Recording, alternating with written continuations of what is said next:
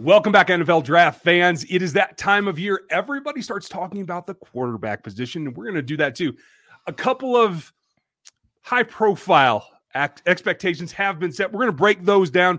Who is where right now in college football as it looks at like this draft class, and who can help an NFL needy franchise? We're going to get knee deep into it coming up now on Locked On NFL Draft.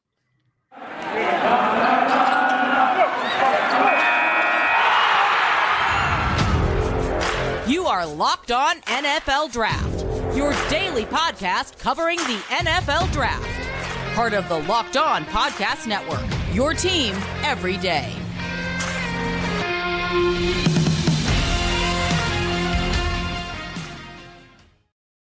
Welcome, welcome, welcome to another episode of Locked On NFL Draft. I want to thank you for making us your first listen of the day. As always, I'm Eric Crocker, former NFL and AFL defensive back, and I'm joined by my co-host, Mr. Ryan Tracy. How you doing? Hey, hey, hey. Thank you guys for listening to us now and check out the other shows as well. Um, Eric's Locked On Niners just had a big win. That's worth listening to for certain. Um, they have a couple of quarterbacks. It's this it's this point, right? Like now you're seeing some of the quote unquote go-to guys that want to talk draft class start to come out with a couple of little things. It's it's inching out. Nobody's giving out any rankings that I think we need to run down yet or anything, but just little bits and pieces. And one was really intriguing this week uh, from Todd McShay, right? I'm McShay, so I'm watching the ESPN and I hear Todd McShay talking, and then uh, McElroy he kind of expanded on it, but McShay he ranked his three three quarterbacks right now. We're early in the process, and we've all seen how this draft stuff works, man. I mean, it can start off as three guys, and then by the time the picks are about to roll in, it could be a totally, you know, just different group of guys after you get, you know, measurements, uh, height, weight, speed, all that good stuff. But uh McShay, number one quarterback he has right now, no other than, like we all expected, Kenny Pickett from Pittsburgh. So he had Kenny Pickett, he had uh, uh Malik Willis and Matt Corral. That was his order one, two, three, respectively, right there. So uh when you hear that Kenny Pickett has kind of boosted his way all the way up to the top quarterback in his class, what's the first thing that kind of comes to your mind?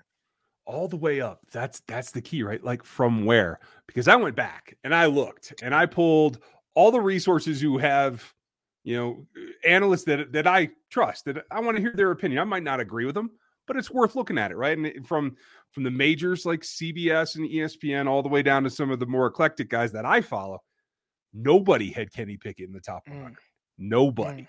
I find that hugely, hugely telling about what this season means for his evolution, for his evaluation, right? This is a guy who's thrown a lot of passes in his career. And for him not to even be on the radar and then bump all the way up to McShay, of all people's top player at the position, I think that's pretty incredible. Yeah, and it just shows you how fast things can kind of change in the college football landscape. You know, early on, we were looking at look, Spencer Rattler. I think teams had him, or not teams, but you know, sites had him potentially being the number one overall pick. And now Spencer Rattler, he's not the number one quarterback on his team right now in college. So things change really fast. Another guy that people like was Sam Howell. And we got to watch Kenny Pickett and Sam Howell really just live and kind mm-hmm. of have a side by side comparison of what they look like. And, and not just from a st- statistical standpoint or how the game turned out, but just how the ball comes out their hands. You know, who handles the elements better? You know, who's able to kind of move around and make plays more? Who's able to make the throws when needed? And that was a game that ultimately ended up being a good game going into overtime, things like that. But um, Kenny Pickett clearly is a guy who is standing out and maybe I don't I don't want to say separating himself because just a couple weeks ago we thought maybe Matt Corral was separating himself from the rest of the class. But mm-hmm maybe looking like a guy that's ready to really kind of take that lead. But the next thing that was really interesting from me watching that segment on ESPN was uh, McElroy said that he thinks this is possibly the worst quarterback class since 2013, which had Geno Smith and uh, uh, EJ Manuel. And shout out to Geno Smith. You know, I was on that Jets team that he was drafted to. but uh, and I I remember what he was going through, man. As a guy getting drafted to New York City and just the expectations there. Remember, there was Mark Sanchez there as well. And And mm-hmm. I know I was just curious, like, hmm, like, you know, what's going to happen with this quarterback thing? But I would hang out with Geno Smith. And sometimes, you know, be in the hotel room playing video games and things like that. And you could just see the stress that yeah. he was under, you know. And I mean, day drinking and all type of stuff. I was like, man, that's a lot of pressure to be to be the savior. That's supposed to be the savior of the New York Jets. But saying that was one of the worst quarterback classes in recent memory, and this class might rival that. Yeah, uh, that's that actually says a lot. And credit to Geno, still in there, still mixing it up, still throwing stuff out on social media here with within the last week. But a survivor, not many from that class can you say that of, and, and maybe that's what this boils down to. Maybe it's just the fact that we've been we've seen a lot of quarterbacks recently come in and play right away and make some some headway. This is this is a young quarterback league. It feels like right now, and maybe that standard is what we're we're not seeing this class measure up to. There might be several serviceable uh, and I won't say franchise defining quarterbacks in this class, but several that I think can be that head of the franchise and have a solid career that can lead their group through the process. I think actually we need to take a couple of shots at, at, those guys and see where you and I think that they are. Then we'll go down the list here. Uh, we have plenty to go over, but we have some other things that we got to take care of too. Yeah. So speaking of, you know, other things that we have to take care of, and I want to talk to all the locked on NFL draft fans and tell them about this incredible app that everyone who buys gas needs to know about. It's called Get Upside. My listeners are making up to 25 cents for every gallon of gas every time they fill up. All you have to do is just download the Get Upside app in your App Store or Google Play Store right now and use the promo code touchdown. All right. And you're going to get a bonus 25 cents per gallon on your first fill up. That's just 50 cents cash back. Don't pay full price at a pump ever again. All right, get cash back by using Get Upside. And again, use the promo code touchdown to get 50 cents a gallon cash back on your first full tank. Some people who drive a lot, and again, I, I live in the South, I live in Southeast Arkansas. I'm in a small town of 10,000 people. There's only, shoot, there's one highway that stretches the town that's maybe, you know, 10 miles long. All right. I'm not doing a whole lot of driving, but people that are doing much more driving, I mean, they're used, they're spent, they're getting back up to two, three hundred dollars a month just from using this app. And it's really easy to cash out. You, just, you can use your bank account, PayPal, e-gift card, Amazon's, whatever it is that you use. But to get this, you have to download the app first. So download the app, get Upside, and use the promo code touchdown. All right, do that right now. So we were going to talk about some of these other guys in this class, and, and, and first you talked about not really like franchise changing guys potentially, right? Like we don't see that type of talent, and it's great. You know, I see Todd McShay. He has uh, Malik Willis as QB two in this class, mm-hmm. and if I had to compare him to one guy, it would probably be like Tyrod Taylor. And if you think about Tyrod, Tyrod Taylor, you know he's definitely had a fine NFL career, mm-hmm. but nothing franchise changing. He has contributed to a team going to the playoffs. Uh, that was with the Chargers, I believe. Uh, you know, he's been on several teams. He's been a starter. He's kind of that bridge guy, but he's kind of built like Malik Willis. He throws like him. You know, just everything about them kind of looks very similar.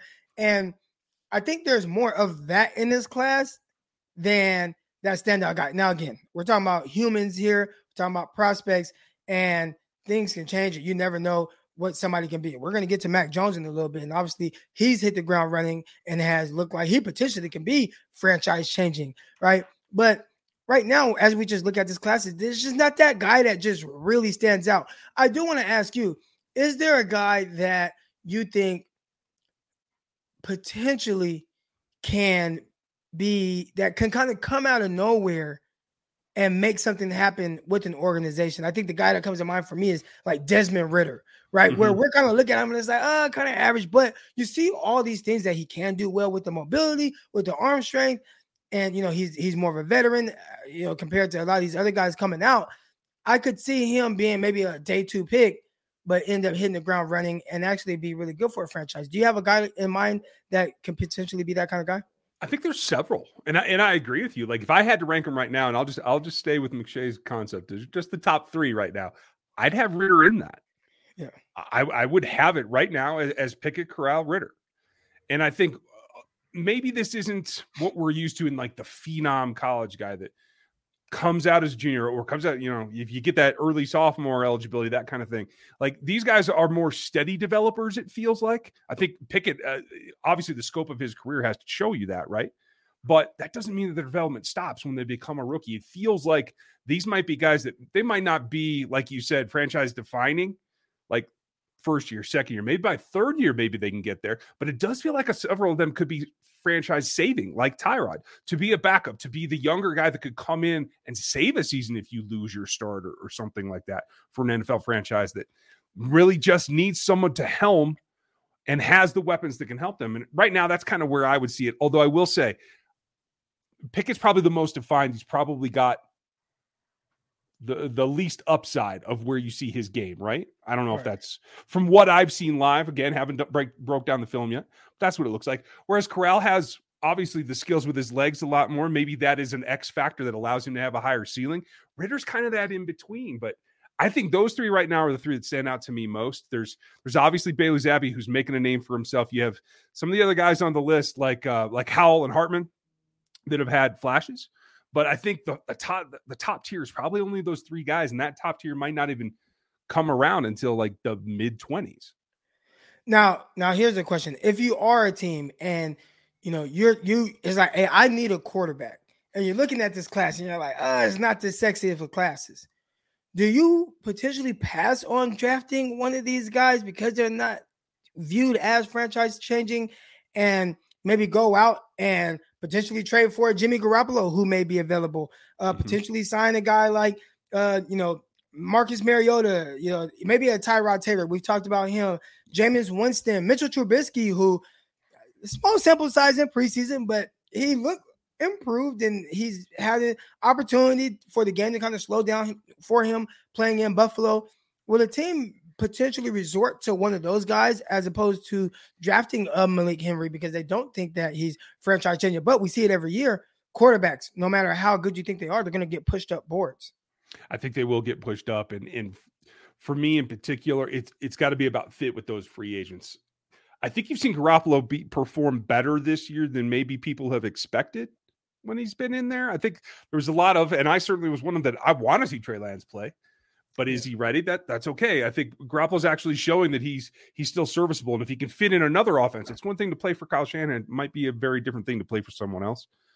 I think if I'm a franchise, I'd rather take the gamble on selecting a, a, a rookie in the draft higher that I feel has again that fit that can get into my offense and bring something to it. Now that doesn't mean that I'm going to push somebody up that that grades out in the 20s up into the teens. There will be artificial push. There always is. But I will say this if you are a team that is not used to picking in the top 10, certainly in the top seven, and you happen to have one of those picks this year, if you can't trade out of that for the, the boatload of picks that you would like because the, the class for quarterbacks is not that drastic, you I think you have to go take a quarterback because you might not have another chance to pick in that top echelon where you have your your selection narrowed down that you can get a quarterback that you feel is serviceable. You go ahead and, and bring in a free agent and you you know end up as a, a borderline wild card team the next year.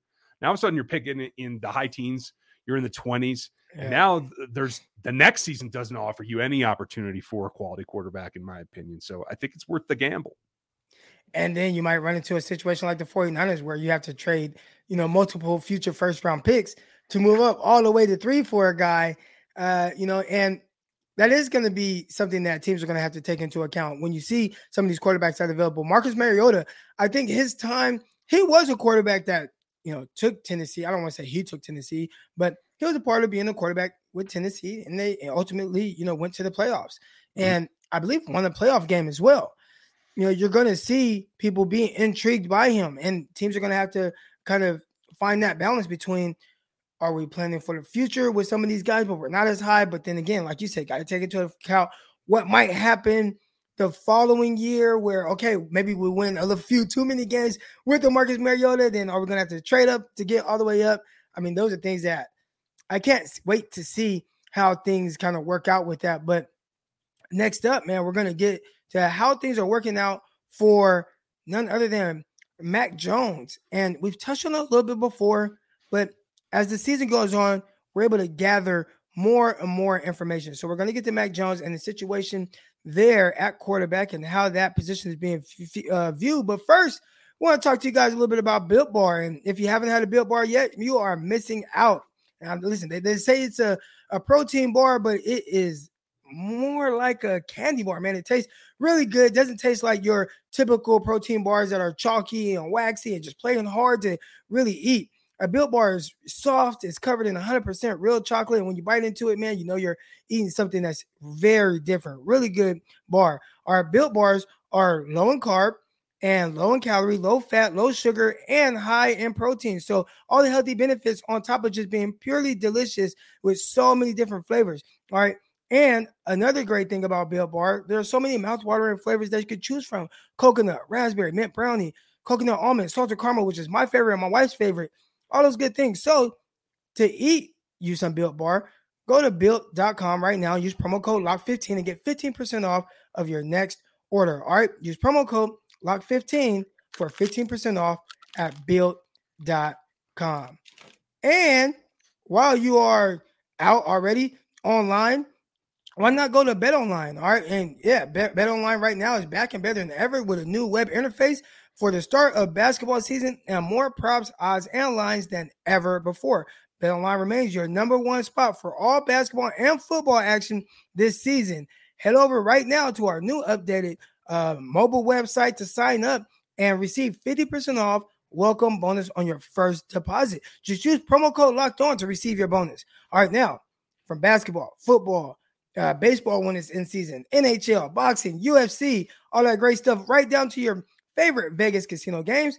You don't have to wait to take advantage of this amazing offer. Just use it right now, all throughout 2021 seasons. All right. Bet online is the fastest and easiest way to bet on all your favorite sports. And that's Bet Online, where the games start. Now, speaking of starter, Mac Jones, he started off. Uh, he's trending up every week. It seems like he's improving. He's getting better and better. And this was the guy that most people had at QB5 in this class behind the Trevor Lawrence, behind uh, Zach Wilson, Trey Lance, Justin Fields. But right now, he's having the most success out of all these guys. And the way he's doing it is just a really high rate of efficiency. And not just for a, quarter, a rookie. At first, it was, oh, he's playing well for a rookie. Mm-hmm. Now, he's just playing well for a starting quarterback. I've seen some uh, analytical postings and things that have him as high as a uh, you know, the number five quarterback in certain categories in the entire NFL. So he's playing at a high level and kind of defying all odds and all the limitations that people put on him. He's like, no, you guys can put those limitations on me, but I'm going to play to a much higher standard. Right now, he's playing efficient. He's playing great. He's running the offense very well. It looks in sync. What are you seeing from Mac Jones right now?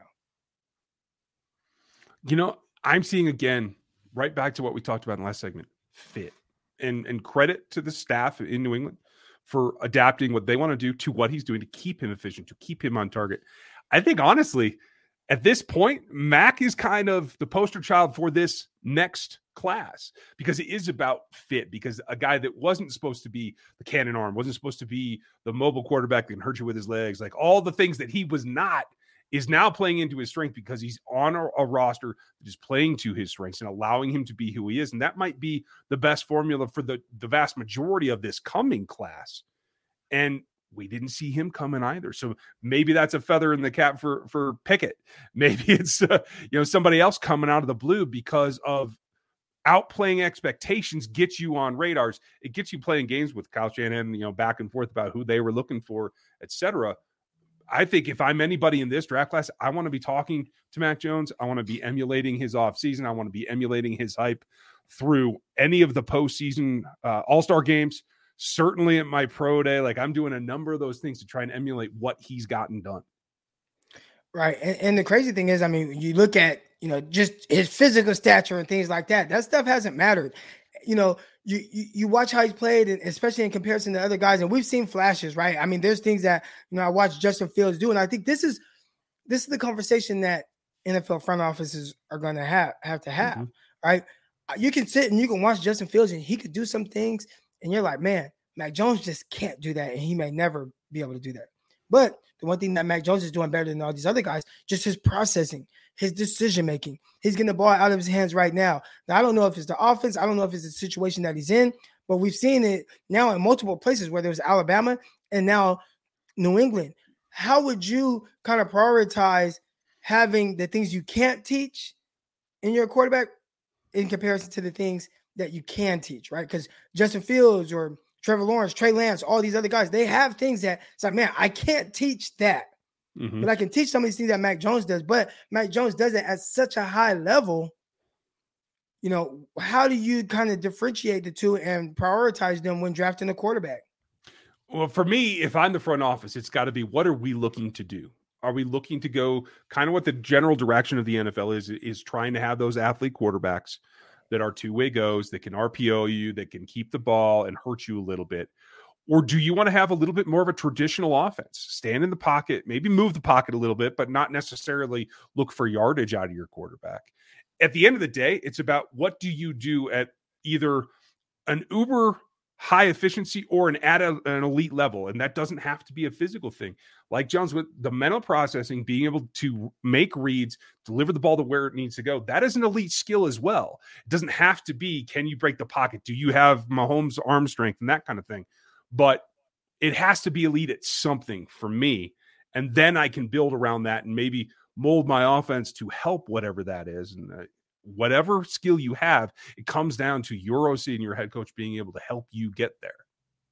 Now, with Mac Jones, I think it was clear early on in the process that he was this. I actually had put out a tweet, uh, you know, as a 49er fan, somebody that covers the 49ers, you know, we were looking at, I knew the 49ers were going to be looking for a quarterback in the future. I remember kind of putting out this tweet early in like October where I said, man, Mac Jones is the most Kyle Shanahan uh, quarterback in this class. Meaning, you know, when you look at some of the quarterbacks Kyle Shanahan has played with, whether it's Kirk Cousins, Matt Ryan, you know, even Jimmy Garoppolo, you're like, man, he's like those guys, but he actually brings a different element than even like Jimmy Garoppolo because of his ability to throw to the different levels of the field and his terrific deep ball, which I thought he was one of the best deep ball passers in this game. Again, maybe not the biggest arm, definitely not the most mobility, but he did these other things at a really high level.